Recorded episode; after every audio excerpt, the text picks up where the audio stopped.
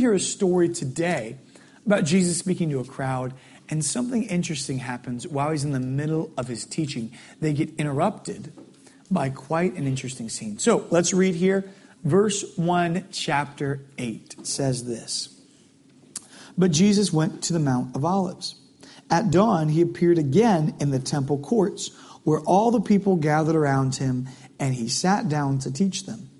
The teachers of the law and the Pharisees brought in a woman caught in adultery. Adultery. They made her stand before the group and said to Jesus, Teacher, this woman was caught in the act of adultery. And the law of Moses commanded us to stone such a woman. Now, what do you say? Pause there for a second. So picture the scene. They're in an open area of the temple, like a courtyard almost. And Jesus has sat down and he's teaching the crowd, and they've all gathered in. I'm picturing them like squishing in to find a seat, kind of like you guys do, where you hop over, excuse me, excuse me, pardon me. And they're, they're all sitting around listening to Jesus share and teach the Bible.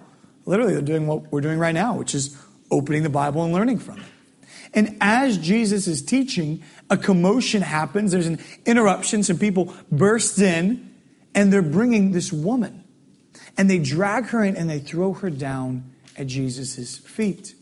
And the men who are bringing them in, or bringing this woman in, are the religious leaders of the time. And you need to understand the religious leaders of the time did not like Jesus.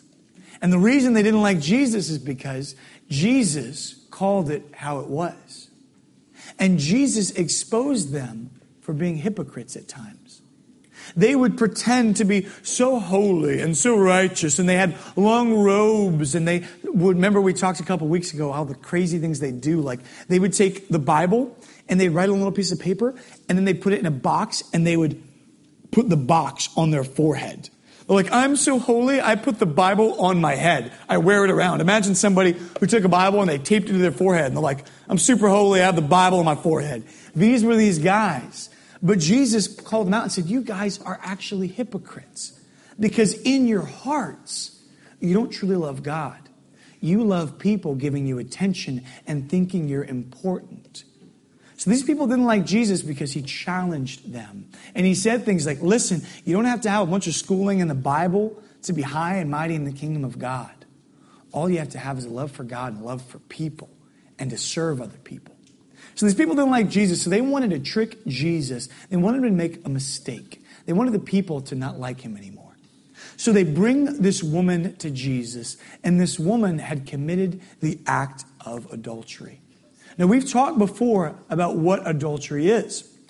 Adultery is when someone has sex outside of marriage, so with somebody that is not their husband or is not their wife. Now, again, we remember, uh, we talked a couple weeks ago about how sex is not a bad thing. It's actually something God created, and He created it to be, though, between a husband and a wife.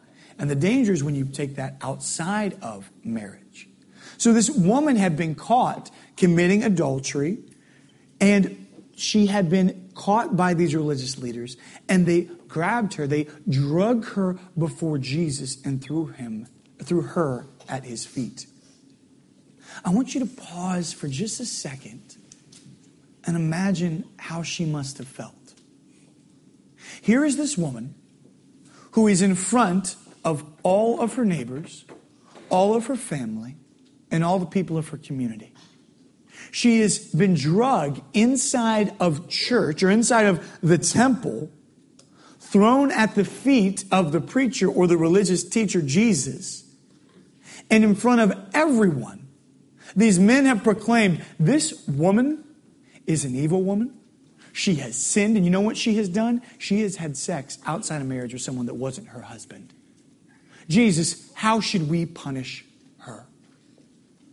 Imagine the shame and the embarrassment that she must have felt. How she must have just shrunk before them. How she must have just burst into tears as everybody that she loves, everybody that she knows has heard her deepest, darkest secret and it's been made known to everyone. And now, on top of all that, she might die because of what she's done. Imagine the guilt and the burden where she must think to herself, man, I'm not worthy to be in this place. I mean, I'm not worthy and my life is ruined. Everyone will not look at me the same. They won't look at me the same. Every time they look at me, they'll just see what I did wrong. They'll just see my sin. She must have just melted before them. And Jesus does something interesting in this scene. Jesus, it says, does just this. Read with me. It says, uh, they, um, verse 6, it says, they were using this question as a trap in order to have a basis for accusing him. But Jesus bent down and started to write on the ground with his finger. I love how Jesus doesn't get nervous and he doesn't get too pressured. All these people are staying around. What should we do? What should we do with this woman? And, Jesus just goes, oh, oh, cool. And he just starts to doodle. And he's just drawing in the ground. And, you know, maybe he's drawing something like he's like, oh, here's a car. Nobody knows what these are going to be for a long time. Or maybe he's just drawing like a self portrait. Or maybe Peter's like, hey, dude, I think he's drawing you, Thomas. And Thomas is like, no, nah, bro, he's drawing you because it's ugly. And, you know, maybe the disciples like, what is Jesus even doing? Like, what's going on here? And I, I picture, too, one of the disciples just walking up to Jesus being like, Hey, Jesus, hey, buddy, excuse us, guys. So there's a crowd of people here, and they're angry and yelling, and you're drawing pictures in the ground. What if you just like talk to them, maybe? I don't, I don't know. I'm just a disciple. But Jesus, Jesus, Jesus, like I'm picturing, like, what, what are people even thinking? And it says the crowd keeps questioning, him, keeps asking him, What do we do with this woman? What do we do with this woman? The Bible says that she has sinned and should be punished. What should we do? And so finally, Jesus answers them. Let's read. says here, they kept on questioning him. He straightened up and he said to them, If any one of you is without sin, let him be the first to throw a stone at her. Again, he stooped down and began to write in the ground. So Jesus, you know, after they keep talking, keep talking, finally Jesus goes, All right, ah, stretch it out a little bit. All right, guys, here's what we're going to do. And they're like, All right, what are we going to do? And he goes, All right, everybody pick up a stone. And they're like, All right, here we go. Yeah, here we go. And they go, All right, the first person that throws a stone at her will be a person who has never sinned. So you guys are welcome to punish her if you want, but you can only punish her if you have never once in your life sinned. You've never done anything wrong. Then he just stoops back down and starts drawing again. And it says, if you notice and keep going,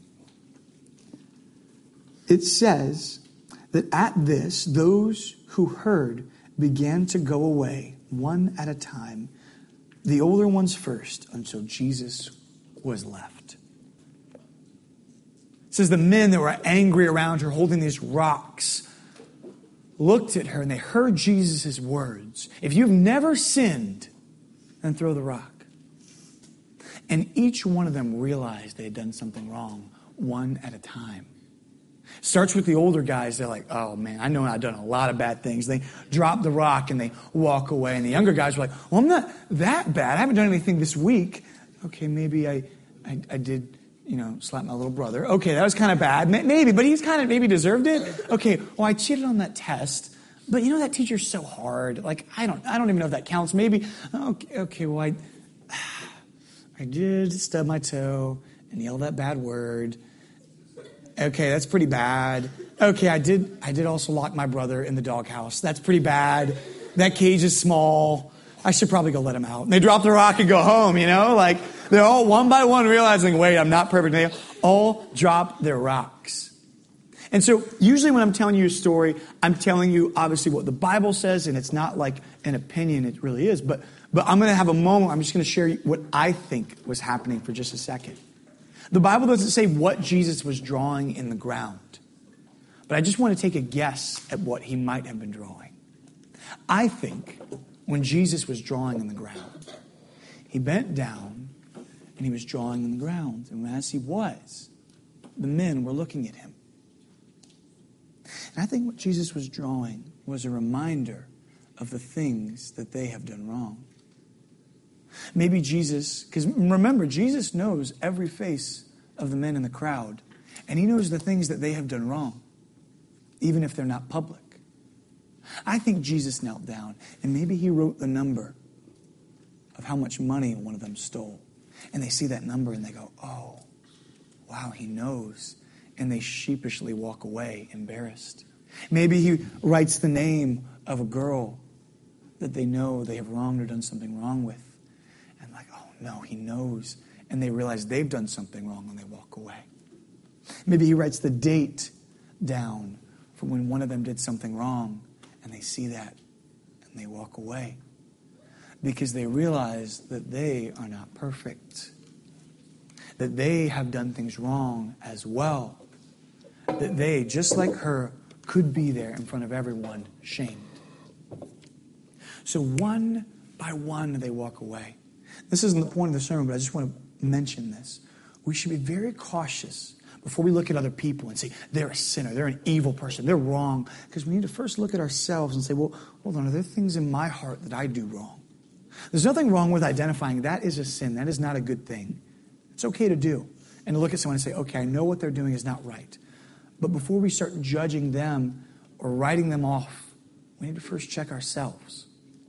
But moving on, Jesus, as they all scatter, is left alone with this woman. And I don't know if she was curled over with her eyes closed, just waiting for the impact of that first stone. I don't know if she was looking around, nervous. But whatever it was, everyone who was angry at her and wanted to hurt her left. And Jesus was standing there alone with her. It says that Jesus spoke to her and he said this Jesus straightened up and asked her, Woman, where are they? Has no one condemned you? No, sir, she said. Then neither do I condemn you, Jesus declared. Go then and leave your life of sin. How beautiful is that? How wonderful is that? Again, remember what this woman was experiencing. She's in front of everyone. She's in front of all the people that she knew. Her sin is declared before everyone, and it's a bad one. And here, on top of all this, is this Jesus guy, this teacher, this religious man. And she's expecting him just to say, you know what, she has done something wrong. She deserves to be punished for what she's done wrong. Let's punish her right here. But no. He defends her. He goes, hey, guys, you guys are talking about what she's done wrong. Are any of you guys perfect? Have any of you guys been perfect in everything you've done? If you have, you can punish her. But have any of you been perfect? And they all leave. And then he looks at you and he says, Hey, I, I know what you've done. Let me ask you this where are the people that were once angry at you and once wanted to accuse you for what you've done wrong? And you say, They've gone. And then he looks at you and he says, Listen, you are free to go. You are not a prisoner. You are not held captive by what you've done wrong. You will not be punished for what you've done wrong. Go now in peace and sin no more.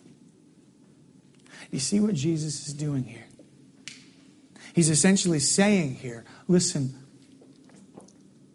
I forgive you for what you've done wrong. I know what you've done wrong, but I forgive you. Go now and don't go back to the life you were living, but live now righteously. You've been forgiven. You hear this story and you go, wow, what a great story. Doesn't that just make you feel good? You're like, yeah, take that mean dudes who dragged that woman in front of her. And you're like, yeah, man, it's just like a, an encouraging story. And just the sight of that's happy almost to see that redemption happen. But here's what I want you guys to realize all of us, at one point in our life, we're like this woman. Or we are like this woman. Let me explain what I mean here. All of us have sinned and done something wrong. All of us have done something wrong. And because we do something wrong, there is a punishment that we deserve for what we've done wrong. And that punishment is death. And we have accusers. We have people who drag us before God and say they deserve to be punished. The Bible actually says that Satan is called our accuser. Did you know that? Satan is called our accuser. Picture a courtroom, all right? Picture a courtroom, and you've done things wrong in your life. You've sinned, and you're standing there in the courtroom. All the people are watching. And across from you, over here, is a man dressed in a slick suit, good looking guy who speaks suave. And as he's speaking, hey, guys over here, I need your attention. I need you to at least not be a distraction while we're teaching, okay? Can I get that from you guys? No talking or anything? Appreciate it. And the man's over here, and it's, there's a courtroom, and, and as the judge is God. And Satan is saying things to God like, God, I want to make sure you're aware of what uh, the defendant has done. This man is accused of doing many, many terrible, terrible things. I actually have a list here, and he rolls out the list. And if you have one for Barrett, he'd roll out the list of everything Barrett's ever done wrong. And it's a long list, and it would like go all the way to the back of the courtroom, through the doors, and just keep on rolling, all the things I've done wrong. He's like, here's the list of everything Barrett's done wrong. I'm going to read them to you, God, and you tell me what you think we should do. Number one, okay, when Barrett was one years old, he vomited on his mother. Just spit all up on her. That was not mean. That was not nice. It was kind of mean. Day two, he cried all night keeping his mom up. Not very nice, Barrett, is it? Let's skip here to age three. His brothers are born, and he greets them by biting them. That's not very nice, Barrett. I don't think that's really kind and loving. You know, I think he's breaking a few of your sins, God. Let's keep on going here. Oh, what's this? Age seven, okay? Locks his brother in the pantry, okay? Moves a chair in the way, leaves him in there. Luckily, the brother survived because he ate food, but still, locked him in there. Uh, all right, moving here to age 13. He cheated on a geography test. He, che- he didn't know the capital Luxembourg, so he wrote it on his hand. It's Luxembourg. He should have known that. But anyway, he didn't know, and he cheated by writing on his arm. I thought, God, you told people not to lie. He here lied. Moving on here, at age 16, he said this bad word. And moving on here, age 18, he disrespected his mother. And moving on, and just goes down and he reads off every single thing that you have done wrong. And guys, here's the worst part. You sit there and you listen, and you know he's right. Everything he's reading, you've done. And you knew better. You knew you weren't supposed to do that. And as he talks, you start feeling worse about yourself like, my goodness, like, I don't deserve to go to heaven. How can somebody as bad as me go to heaven? I, I do all these things wrong.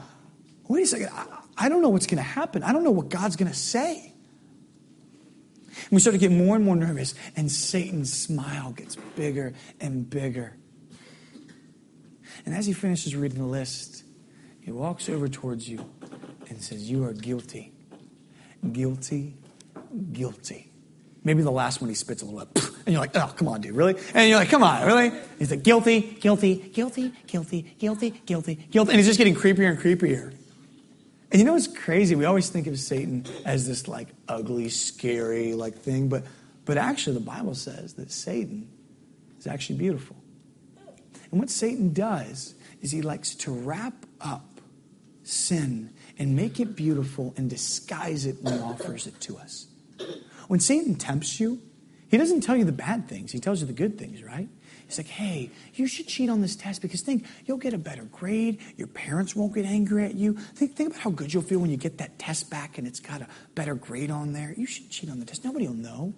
What Satan doesn't tell you is, hey, you could get busted and you can get in trouble and then you'll fail the test and then your parents will get even more angry at you than they would have if you just didn't do well in the first place. And then you get on the honor roll, like you get that taken away and possibly you get in school suspension. You know, he doesn't tell you that. He wraps it up really beautifully and offers you the sin so Satan suavely calls you guilty. And you bow your head in shame because you know that you are. And just when you're expecting God to just smack that gavel and give you a punishment, because I want you to understand something before we keep going. God is good. And that's a problem. Like, wait, wait, why is that a problem? God's good. Here's why that's a problem God is just and he hates evil. But he doesn't just hate the big evil, he doesn't just hate the small evil. He hates all that is not perfect, all that is evil and sinful. And the problem is, guys, we are sinful. We have done things wrong. And we cannot stand before God and be like, God, I, I did a lot of good things, but He's like, but I, I hate all evil. And you can't be good enough to get rid of what you did wrong. You've sinned, you messed up. And so God is looking at us, and He has the right to punish us for what we've done because we messed up. And He has the right to hit that gavel and say, I sentence you to being separated from me forever, to not allowing you into heaven. What you've done is worthy and deserves death. And just as we expect God to hit that gavel in that courtroom and for us to get what we truly deserve, a voice speaks in our defense. And I love when I'm watching a TV show or a movie and there's a dramatic courtroom entrance where the back of the courtroom, like the double doors just go boom. And in walks a lawyer and he's got a suit and he goes, I object. And he walks in there and throws his briefcase and pops it open, he pulls out the folder. I have here, Your Honor, some evidence that will incriminate that this man is guilty and this man is innocent. He puts it on the judge's table. But Jesus, bam, kicks in the door. He's like, I'm back, guys. Walks on up. He's like, oh, hey, Satan, what's up? Remember that time that you tried to kill me and then I came back from the dead? Because I'm awesome. And he walks into the courtroom and he goes, Your Honor, I just want to let you know a couple things. Number one, while my client has committed these sins, they have been cleared of their sins. I have here documentation to prove that these sins have been cleared because I died for their sins. You see, Jesus, Jesus knew that there was a punishment for our sins, and he paid the price for our sins. So he puts that on God's desk and says, God, I just want you to be aware uh, that those sins are paid for, and those mistakes that they made, not a problem anymore. And on top of all that, Your Honor, I just want to uh, show you this. Uh, this is my righteousness. This is everything that I have done right. And when you look at the defendant, Your Honor, I want you to look at them as if everything that they have done is what I have done. In other words, this would be like the smartest kid in your class saying to the teacher, hey, whatever I get on the test, could you assign this to Barrett? So basically, you know, like I'm going to take the test and hand it to Barrett, and Barrett's just going to write his name on it. And the teacher's like, okay, cool you'd feel pretty good about life, wouldn't you? You know, you got that one kid in the class who just always gets hundreds, and he's writing your name as if you got it. And the teacher looks at you and goes, Great job, Barrett. And you're like, You're welcome. Like, I didn't even do anything. But Jesus says, Look, my righteousness I give to you. So not only do I take your sin away, but I give you, in essence, the ability to say everything that Jesus did is like what I did. That means that the judge God is looking at you. And He isn't looking at you saying, well, you sinned, you did this wrong. He's looking at you. Actually, all your sins are gone. And on top of that, everything that Jesus did that is, that is good, I look at you as if you did it. And on top of that, I don't just look at you as a defendant. I look at you as my daughter or as my son. Well, God takes the gavel and he goes, Well, it appears that the sin is gone. And it appears on top of that, not only should they be freed from the courtroom and not go to jail, but they should be rewarded for the work of Jesus that you have done. And then he looks to Satan. And he says, In fact, Satan, you will be punished for the wrong that you have done. And he bangs the gavel, and victory is yours. And Jesus looks at you. He says, Hey, um, you're free. The charges are dropped, and these charges not only account for everything that you have done, these charges can never be brought against you again. If you make another sin, make another mistake, Satan cannot bring this against you again. You're my child, and you're forgiven of everything that you will do. Now go and live in peace until one day we're united in heaven. That is the story of our salvation we have the same story of this woman. For Satan is standing there with rocks, ready to accuse us, ready to challenge us, hoping that we'll be punished for what we've done wrong. And Jesus says, No, if they would only believe in me and ask to be forgiven of their sins, then they're good and they're on my side. I had a student ask me, they came up to me and they were asking me as if it was like a, a password. And they came up to me and they go, okay, uh, Barrett, when I, when I die and go to heaven and I stand before God, what do I say? They really thought like, is there like a magic word? Do I have to speak in Latin? Or is it like a password to get into heaven? Like I have to say like abracadabra, holy moly, love God, amen. And then I get in, or is it like I say, like, the Father, Son, Holy Spirit, and then they let me in? Like, how, how does that work? Like, how do I, do I have to say, well, I went to church 70% of the time? 30% of the time. I went 70% of the time. Like, what, what do I say? Like, how do I get in? What do I say to God to get in? And I'm like, listen, you, you won't really need to say a thing. Because I said, have you asked Jesus to forgive your sin? They go, yeah. And they go, do you have a relationship with Jesus? And they go, yeah. And, and you're sorry for what you've done wrong? Yeah, I believe in Jesus. And I go, okay, then when you get to heaven and you stand before God, and when Satan brings those charges against you, Jesus is going to be like, hey, uh, God, actually, and he's going to whisper in your ear, hey, this one's mine. I actually know this guy. Uh, we go way back. We're good friends. And God will look at you and be like, that's my son. I'm letting him in for sure. Jesus will speak in your defense, meaning you don't need to fear death because death is just your celebration party for going into heaven. Death is just a transition, it's just a move, and it's the best kind of move.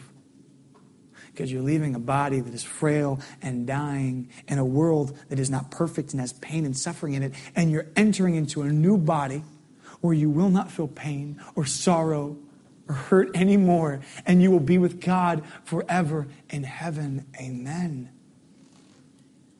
I want you guys to realize this. We as Christians do not need to walk around with our heads down, embarrassed, because you know what Satan wants to do? Every time you make a mistake or sin, he wants to whisper in your ear, You're not good enough. How could God let you into heaven? He whispers lies in your ear like that was that was it. You made a mistake. That was too big. That was too grand. That was too disgusting. God will not forgive that and he accuses you and he whispers those lies in your ear. And I love this quote. It's a pretty famous saying, but it's whenever Satan tries to remind you of your past, remind him of his future. Whenever Satan is whispering those lies to you, remember what you did. Remember how evil that was. You know you can say to Satan?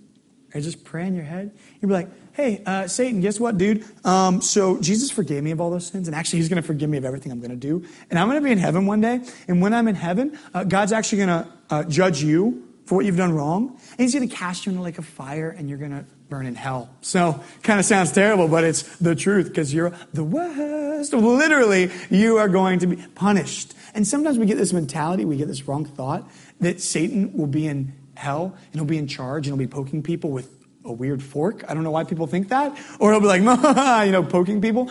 no, actually, Satan will be in hell, and Satan will be punished for what he has done wrong. He won't be enjoying himself, he'll be suffering the anguish and the wrath of God. We do not need to live lives where we are fearful. We can live boldly as Christians.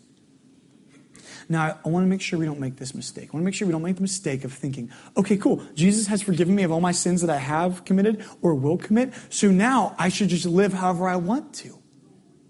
That's wrong because Jesus is saying to you, listen, he said to the woman, do not return to your sin. Leave your life of sin and sin no more. The Bible has a passage where it's talking, and it says, Do not return to your sin like a dog returns to its vomit. I have a miniature toy poodle. I shouldn't say I do, my parents do. It's like this big. It's a fluffy white ball. It's evil, evil dog. Bites people and uh, just mean. And uh, I, I, remember one time we were in the family room watching, I don't know, football or some TV show, and it goes behind the couch and it starts hacking and just, and we're like, maybe it'll die. I mean, uh, that's terrible. No, I mean, I, um, but maybe. No, that's terrible. I'm kidding. I didn't pray that, maybe. Uh, and so it's, you know, hacking behind like, and if you knew this dog, you wouldn't feel sorry for it. It's mean. Anyway, hacking behind the couch, and then it trots off. It's like, it like prances everywhere it goes. It's terrible. And his little bell, like little collar, there's clings. So he pranced off like, okay, that's weird. And we start to smell something like, ugh, something that smells terrible. And then we see it prance on back, doo, doo, doo, behind the couch. And then it leaves. And then he prances back behind the couch. And we're like, what is going on? So we go over the, behind the couch and we look there, and on the carpet is the nastiest stain and collection of filth and scent and the consistency of it was just wrong. And I don't know how much nastiness came out of one little thing. Like you'd think it'd be a smaller, you know, puddle of nastiness. It was a small creature, but I was wrong. It was disgusting. And you look at that, and the dog is doing this. It's sniffing the vomit. Ladies and gentlemen, this dog was sniffing its own vomit. I hope if you ever get sick and throw up in the toilet or somewhere, you don't go back and go, oh, how bad was that? Oh, pretty bad. Yeah, that was. Hey, Steve, come here, check this out. Why do you guys do this? This isn't part of the sermon. But guys, why do we smell something bad and go, oh, that's the worst thing I've ever smelled in my life. I think I'm going to throw up. Hey, Steve, come check it out. Why do we do that? I don't. Ladies are like, we don't know. You guys are weird and dumb. We're like, yeah, probably. But this dog returns to its own vomit. It's like, hey, you just threw that up. Why are you going back to it? You got rid of that nastiness. Why are you going back to it? I want us to understand something. When we've been forgiven of our sin as Christians, why do we go back to our sin? The very thing that almost killed us, we return to. Why? Why would we do that? If you narrowly escape death from almost falling off a cliff, why would you go back to the same cliff and lean over again? Why is it that we're forgiven of our sin and we go right back to that cliff and we lean over it again? There's no reason to do that. No good can come of that. And it's also disrespectful to God. We've just been cleaned. Why do we go back to the mud? Why would we go back to the filth? I want you to know, if you're a Christian here today, that there is nothing that you can do that can separate you from God's love. I don't want you to get to a point where you sin so bad and Satan's whispering in your ear, you're not good enough. You're not beautiful anymore. You're not precious. You're not his son anymore. You're not his daughter anymore. I know what you've done. And you get so nervous and afraid. You don't need to. Because in reality, what happens is Jesus dismisses those accusers, he dismisses Satan, he dismisses those voices in your head, and he says, Son or daughter, where are your accusers? Where is your punishment? I have rid that of you. You are forgiven. Now stand up again and go out in this world and sin no more. Know that you are forgiven. Know that you are loved. And nothing you can do can separate me from that or separate you from that. So if you're in this room today and you're a Christian, I want you to hold on to that. Don't have a fear of what will happen when you pass or when you die. Hold on to the hope of what happens in Jesus. Now, as I've been talking, if you thought to yourself, well, Barrett, I, I don't know if I have been forgiven of my sins. I don't know if I stand up there in heaven before Jesus, he'll go, Yeah, I know that guy. I know that girl. I, I, don't think I've ever had a time where I just paused and said, Jesus, I'm sorry for my sin. Please forgive me. I don't think I've done that before. I want you to know that you can do that today and you can walk out of this room standing tall not afraid of what you have done wrong, but walking in confidence of knowing what Jesus has done for you. He died for you and he loves you so that you might be with him forever in heaven. And you can walk out of here today and have peace in your heart and live a new life. And know that when you die, you need not fear. And all the Bible says that we need to do to become a daughter or a son of God is simply say this one, I believe in you, Jesus.